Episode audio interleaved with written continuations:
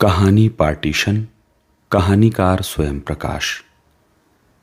चलिए सुनते हैं यह कहानी। आप कुर्बान भाई को नहीं जानते? कुर्बान भाई इस कस्बे के सबसे शानदार शख्स हैं। कस्बे का दिल है आज़ाद चौक, और एन आज़ाद चौक पर कुर्बान भाई की छोटी सी किराने की दुकान है। यहाँ हर समय सफ़ेद कमीज़, पाजामा पहने दो दो चार चार आने का सौदा सुलूफ मांगती बच्चों की भीड़ में घिरे कुर्बान भाई आपको नज़र आ जाएँगे। भीड़ नहीं होगी तो उकड़ू बैठे कुछ लिखते होंगे। बार बार मोटी फ्रेम के चश्मे को उंगली से ऊपर चढ़ाते और माथे पर बिखरे आवारा अध कचरे बालों को दाएँ या बाएँ हाथ की उंगलियों में फंसा पीछे सहेजते। यदि आप यहाँ से सौदा लेना चाहें तो आपका स्वागत है। सबसे वाजिब दाम और सबसे ज़्यादा सही तौल और शुद्ध चीज़। जिस चीज़ से उन्हें खुद तसल्ली नहीं होगी, कभी नहीं बेचेंगे। कभी धोखे से दुकान में आ भी गई तो चाहे पड़ी पड़ी सड़ जाए, आपको साफ़ मना कर देंगे। मिर्च आपके लायक नहीं है। रंग मिली हुई आ गई है। तेल मज़ेदार नहीं है, रेपसीड मिला है। दिया बत्ती के लिए चाहें तो ले जाएँ। यही वजह है कि एक बार जो यहाँ से सामान ले जाता है, दूसरी बार और कहीं नहीं जाता। यूँ चारों तरफ़ बड़ी बड़ी दुकानें हैं, सिंधियों की, मारवाड़ियों की। पर कुर्बान भाई का मतलब है ईमानदारी। कुर्बान भाई का मतलब है उधार की सुविधा और भरोसा। लेकिन एक बात का ध्यान रखिएगा, जो सामान आप ले जा रहे हैं उसका लिफाफा या थैली बगैर देखे मत फेंकिएगा।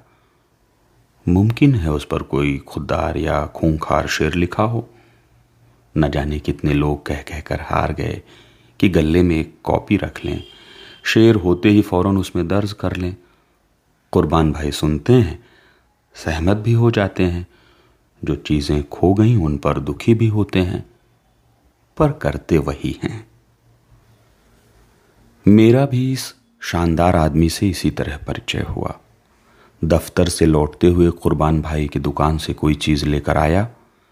लिफाफे पर लिखा था, फकत पास वफादारी है, वरना कुछ नहीं मुश्किल। बुझा सकता हूँ अंगारे, अभी आँखों में पानी है। और यह आदमी आज भी चार चार आने के सौदे तोल रहा है। और क्यों तोल रहा है? इसकी भी एक कहानी है। कुर्बान भाई के पिता का अजमेर में रंग का लंबा चौड़ा कारोबार था। दो बड़े बड़े मकान थे। हवेलियाँ कहना चाहिए। नया बाज़ार में खूब बड़ी दुकान थी, बारह नौकर थे। घर में बग्घी तो थी ही, एक बेबी ऑस्टिन भी थी, जो सैर पर जाने के काम आती थी। संयुक्त परिवार था। पिता मौलाना आज़ाद के शदाइयों में से थे। बड़े बड़े लीडर और शायर घर आकर ठहरते थे। कुर्बान भाई उस वक्त अलीगढ़ यूनिवर्सिटी में पढ़ रहे थे। न भविष्य की चिंता थी, न बुढ़ापे का डर। मज़े से ज़िंदगी गुजर रही थी। इश्क, शायरी, हॉस्टल, ख्वाब।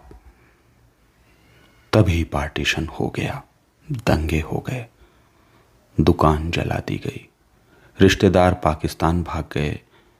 दो भाई कत्ल कर दिए गए। पिता ने सदमे में खटिया पकड़ ली और मर गए। नौकर घर की पूंजी लेकर भाग गए। बचे खुचों को लेकर अपनी जान लिए लिए कुर्बान भाई नागौर चले गए। वहाँ से मेड़ता मेड़ता से टोंक, कहाँ जाएँ, कहाँ सिर छिपाएँ? क्या पाकिस्तान चले जाएँ? नहीं गए। क्योंकि जोश नहीं गए, क्योंकि सुरैया नहीं गई, क्योंकि कुर्बान भाई को अच्छे लगने वाले बहुत से लोग नहीं गए तो कुर्बान भाई क्यों जाते? धीरे धीरे घर की बिकने लायक चीज़ें सब बिक गईं और कहीं कोई काम, कोई नौकरी नहीं मिली, जो उस दौर में मुसलमानों को मिलना बेहद मुश्किल था। तिस पर हुनर कोई जानते नहीं थे, तालीम अधूरी थी, आखिर एक सेठ के यहाँ हिसाब लिखने का काम करने लगे। लेकिन अपनी आदर्शवादिता, ईमानदारी, दयानतदारी, शराफत आदि दुर्गुणों के कारण जल्द ही निकाल दिए गए। लेकिन मालिक होने का ठसका एक बार टूटा तो टूटता चला गया। स्थिति यह थी कि हिंदुओं में निभने की कोशिश करते तो शक सुबह की बर्चियों से छेद छेद दिए जाते और मुसलमानों में खपने की कोशिश करते तो लीगियों के धार्मिक उन्माद का जवाब देते देते टूक टूक हो जाते। उतरते गए मजदूरी तक, हमाली तक, छुटपुट कारीगरी तक, इंसानियत तक। नए नए काम सीखे मजबूरी सिखा ही देती है। साइकिल के पंचर जोड़े, पीपों, कनस्तरों की झालन लगाई, ताले छतरियाँ लालटेने ठीक की, चूनरी बंधेज की रंगाई में काम किया, हाथी दांत की चूड़ियाँ काटी, शहर दर शहर। अब हमला सांप्रदायिक उन्माद का नहीं, मशीन का हो रहा था। जो चीज़ पकड़ते धीरे धीरे हाथ से फिसलती लगती। धक्के खाते खाते पता नहीं कब कैसे यहाँ इस कस्बे में आ गए। और एक बुज़ुर्ग नमाजी मुसलमान से पचास रुपए उधार लेकर एक दिन यह दुकान खोल बैठे। कुछ पुड़ियों में दाल, चावल, माचिस, बीड़ी, सिगरेट, गोली, चॉकलेट। क्या बताऊँ? किस तरह बताऊँ? एक आदमी के दर्द और संघर्ष की तवील दास्तान को सिर्फ़ अपनी सुविधा के लिए चंद अल्फाज में निपटा देना न सिर्फ़ ज्यादती है, बल्कि उस संघर्ष का अपमान, उसका मज़ाक उड़ाने जैसा भी है। पर क्या करूँ? कहानी जो कहने जा रहा हूँ, दूसरी है। दुकान के ज़रा जमते ही कुर्बान भाई ने अखबार ख़रीदना और पत्रिकाएँ मंगाना शुरू कर दिया। ठिया हो गया। पहनने को दो जोड़ी कपड़े हो गए, रोटेशन चल गया, गिराकी जम गई तो आगे ख्वाहिश कौन सी थी? बच्चे कोई जिए नहीं थे, शौक मौज, सैर सपाटा भूल ही चुके थे। मियाँ बीवी दो जनों के लिए अल्लाह का दिया बहुत था। पत्रिकाएँ क्यों न मंगाते? और उस समय कोई पत्रिका आती तो बुक पोस्ट हो या वीपी, उसे लेने कुर्बान भाई खुद पोस्ट ऑफ़िस पहुँच जाते। पत्रिका को बड़े जतन से संभाल कर रखते और उसका पन्ना पन्ना हर्फ हर्फ चाट जाते, कई कई बार। जैसे किसी भूखे प्यासे को छप्पन भोग मिल गए हों अदब से अब भी इसी तरह मोहब्बत करते हैं, पत्रिकाएँ मंगाकर। खरीद कर पढ़ते हैं और उनकी फ़ाइल हिफाजत से रखते हैं। इसी सिलसिले में उनके संस्कार बोलने लगे। लोगों ने देखा, यह शख्स कभी झूठ नहीं बोलता, ठगी चार सौ बीसी नहीं करता, कम नहीं तोलता अबे तबे नहीं करता, गंदे मज़ाक नहीं करता। अदब से बोलता है और आड़े वक्त पर हर एक के काम आता है। हर काम में इसके एक नफासत एक संस्कारिता झलकती है। इसलिए धीरे धीरे कस्बे में प्रतिष्ठा बनने लगी। अच्छे लोगों के साथ उठना बैठना होने लगा। प्रतिष्ठित लोग दुआ सलाम करने लगे। व्यापारियों के यहाँ शादी ब्याह कुछ होता, उनके कार्ड आने लगे। आकर्षित होकर खग के पास खग भी आने लगे। अब कुर्बान भाई उन्हें चाय पिला रहे हैं और ग्राहकी छोड़कर गाली पर बहस कर रहे हैं। आहिस्ता आहिस्ता कुर्बान भाई की दुकान पढ़े लिखों का अड्डा बन गई। लेक्चरर, अध्यापक, पत्रकार, पढ़ने लिखने वाले। शाम होते ही कुर्बान भाई की दुकान ठहाकों और बहसों से गुलजार हो जाती। कुर्बान भाई आदाब अर्ज़ करते, चाय वाले को चाय के लिए आवाज़ लगाते और टाट की कोई बोरी निकालकर चबूतरे पर बिछा देते। ग्राहकी भी चलती रहती, बहसें भी, ठहाके भी और बीच बीच में वह इसमें भी संकोच नहीं करते कि किसी को छाबड़ी पकड़ा कर दूर रखे थैले से किलो भर साबुत मिर्च भरने या फलां कनस्तर से पिसे नमक की थैली निकाल देने या दस चीज़ों को टोटल मिला देने जैसा काम पकड़ा दें। बड़ा मज़ेदार दृश्य होता कि अंग्रेज़ी साहित्य का व्याख्याता सड़क पर खड़ा फटक फटक कर लहसुन के छिलके उड़ा रहा है। या प्रांतीय अखबार का संवाददाता उकड़ू बैठकर चबूतरे के नीचे रखी बोरी से मुल्तानी मिट्टी निकाल रहा है। या इतिहास के वरिष्ठ अध्यापक, हम लोगों के संपर्क से कुर्बान भाई बदलने लगे। उन्हें पहली बार महसूस हुआ कि उनकी एक अदबी शख्सियत भी है। हमने उनसे उर्दू सीखी। उनकी लाइब्रेरी, जो काफ़ी समृद्ध हो गई थी, को तरतीब दी। रिसालों की जिल्दें बनवाईं। और उस लाइब्रेरी का खूब लाभ उठाया। हम लोग कुर्बान भाई को पकड़ पकड़ कर मुशायरों, नशिस्तों में ले जाने लगे। हमने उन्हें ऐसी पत्रिकाएँ दिखाईं, जैसे उन्होंने पहले कभी नहीं देखी थीं। ऐसे लेखकों, कवियों के बारे में बताया जो सिर्फ़ उनकी कल्पना में ही थे। ऐसे शायरों की रचनाएँ सुनाई जो साकी, शराब वगैरह को कब का अलविदा कह चुके थे और ऐसी राजनीति से उनका परिचय कराया। जिसके बारे में उन्होंने अब तक सिर्फ़ उड़ती उड़ती बातें ही सुनी थीं। उनके दिमाग में भी काफ़ी मजहबी कबाड़ भरा हुआ था। शुरू से प्रबुद्ध होने के बावजूद हम झाड़ू लेकर पिल पड़े। हमने उन्हें अखबार और विचार का चस्का लगा दिया, जैसा पहले किसी ने करना ज़रूरी नहीं समझा था। नतीजा यह निकला कि वह हफ़्ते में एक रोज़ छुट्टी रखने लगे। रात को खाने के बाद हमारे साथ घूमने जाने लगे।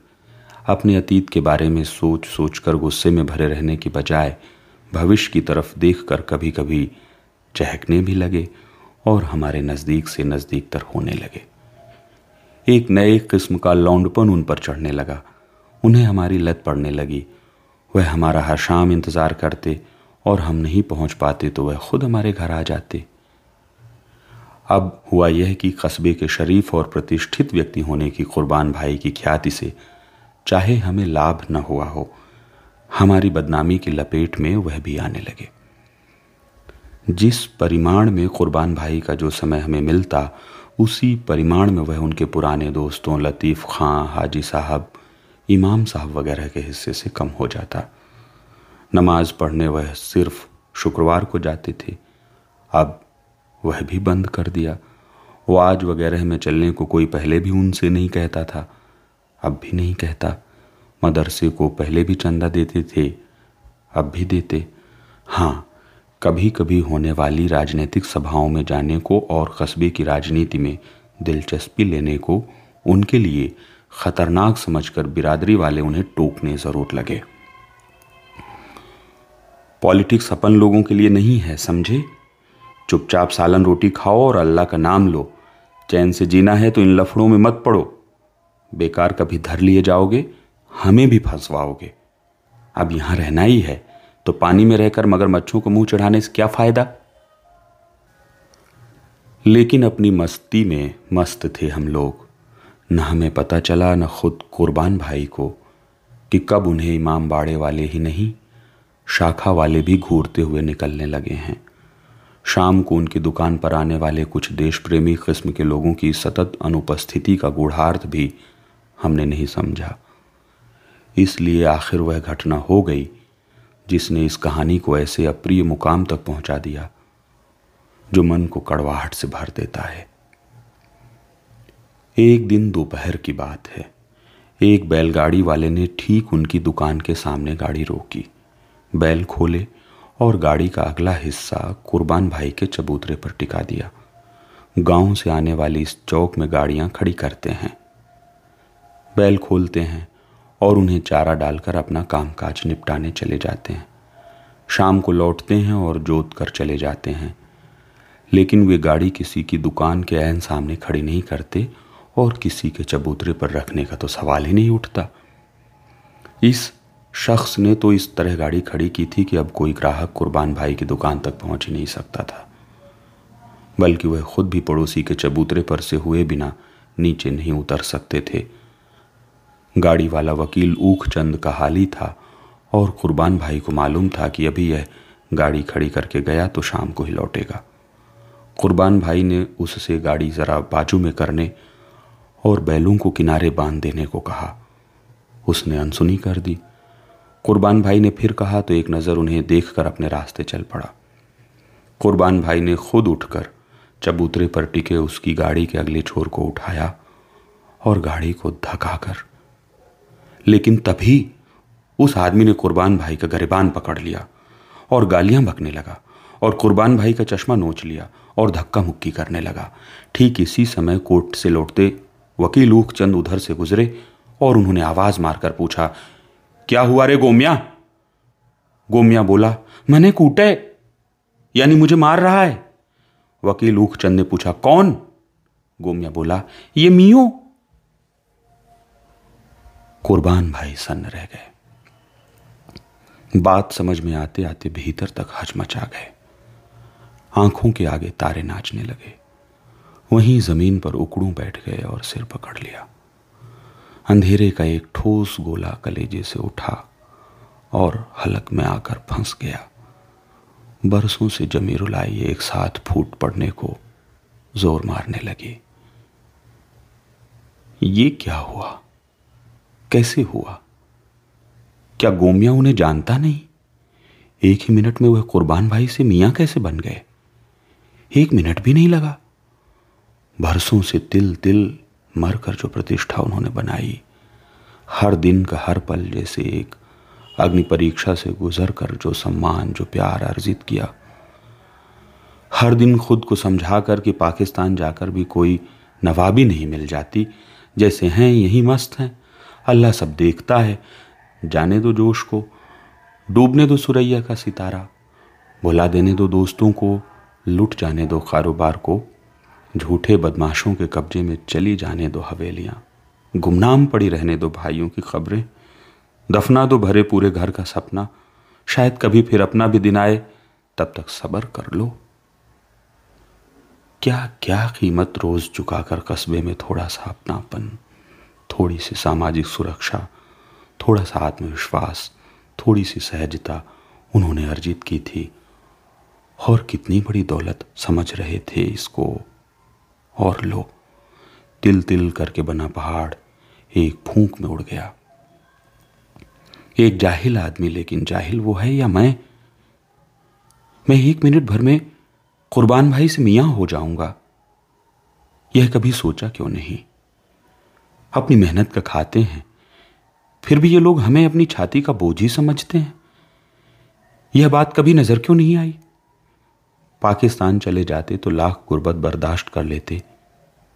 कम से कम ऐसी ओछी बात तो नहीं सुननी पड़ती। हैफ है, धिक्कार है, लानत है ऐसी ज़िंदगी पर। अल्लाह, या अल्लाह। वकील ऊख चंद गोमिया हाली को समझाते बुझाते साथ ले गए। गाड़ी बैल वहीं छोड़ गए। अड़ोसियों पड़ोसियों ने कुर्बान भाई को संभाला। उनकी बत्ती सी भिंच गई थी और होठों के कोनों से झाग निकल रहे थे। लोगों ने गाड़ी बैल हटाए। कुर्बान भाई को चबूतरे पर लिटाया, हवा की, मुँह पर ठंडे पानी के छींटे दिए। वकील ऊख चंद को गालियाँ दी। कुर्बान भाई को आश्वस्त करने का प्रयत्न किया। उन्हें क्या मालूम था कुर्बान भाई के भीतर क्या टूट गया। अभी अभी, जिसे उन्होंने इतने बरस नहीं टूटने दिया था, अंदर की चोट दिखाई कहाँ देती है? लोग इकट्ठे हो गए। सारे कस्बे में खबर फैल गई। जिस जिस को पता चलता गया, आता गया। हम लोग भी पहुँचे।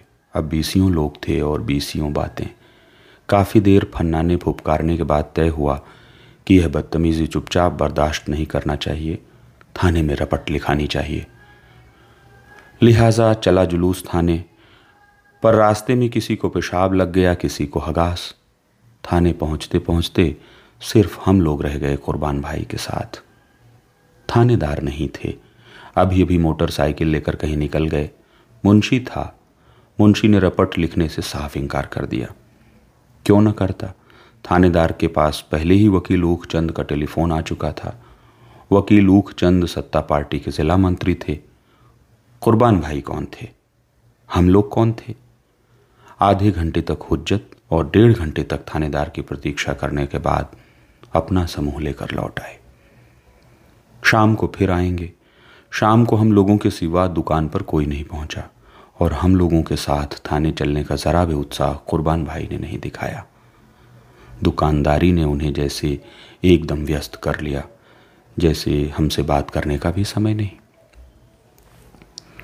एक अपराध बोध के तहत हम भी कुर्बान भाई से कटे कटे रहने लगे। हालाँकि घटना इतनी बड़ी नहीं थी जिसे तूल दिया जाए, थानेदार तो क्या कोई भी होता खुद पुलिस उलिस के चक्कर में पड़ने के बजाय जो हो गया उसे एक जाहिल की मूर्खता मानकर भूल जाने को तैयार हो जाता। पर हम, हमें लग रहा था हमारे दोस्त पर हमला हुआ और हम कुछ नहीं कर सके, किसी काम नहीं आ सके। यह भी लग रहा था कि ज़्यादा उत्साह दिखाया तो कुर्बान भाई के लिए और मुसीबतें खड़ी हो जाएँगी। हम कुछ नहीं कर पाएँगे। यह भी लग रहा था कि जो हुआ उसमें पुलिस हस्तक्षेप और सहायता की उम्मीद बेकार है। इसका मुकाबला राजनीतिक स्तर पर ही किया जा सकता है, जिसके लिए जल्दी से जल्दी अपनी शक्ति बढ़ानी चाहिए, पाँच से पचास हो जाना चाहिए। लेकिन यह सब बहानेबाजी थी। सच तो यह है कि हमने कुर्बान भाई को एकदम अकेला छोड़ दिया था। शायद हम उनकी तकलीफ़ को शेयर कर ही नहीं सकते थे, पर हमें कोशिश ज़रूर करनी चाहिए थी। कुर्बान भाई की दुकान पर कई दिन पहले का सा रंगतदार जमावड़ा नहीं हुआ। वह बुझे बुझे से रहते थे, बहुत कम बोलते थे और हमें देखते ही दुकानदारी में व्यस्त हो जाते थे। वह घुट रहे थे और घुल रहे थे, पर खुल नहीं रहे थे, हम उन्हें नहीं खोल पाए। एक दिन जब मैं पहुँचा, मेरी तरफ़ उनकी पीठ थी, किसी से कह रहे थे आप क्या खाक हिस्ट्री पढ़ाते हैं, कह रहे हैं, पार्टीशन हुआ था। हुआ था नहीं, हो रहा है, जारी है, और मुझे देखते ही चुप होकर काम में लग गए। इस कहानी का अंत अच्छा नहीं है। मैं चाहता हूँ कि आप उसे नहीं पढ़ें, और पढ़ें भी तो यह ज़रूर सोचें कि क्या इसका कोई और अंत हो सकता था। अच्छा अंत, अगर हाँ तो कैसे? बात बस यह बची है कि कई दिन बाद जब एक दोपहर में आज़ाद चौक से गुजर रहा था, जिसका नाम अब संजय चौक कर दिया गया था, और वह शुक्रवार का ही दिन था, मैंने देखा कि कुर्बान भाई की दुकान के सामने लतीफ़ खां खड़े हैं, और कुर्बान भाई दुकान में ताला लगा रहे हैं, और उन्होंने टोपी पहन रखी है, और फिर दोनों मस्जिद की तरफ़ चल दिए हैं।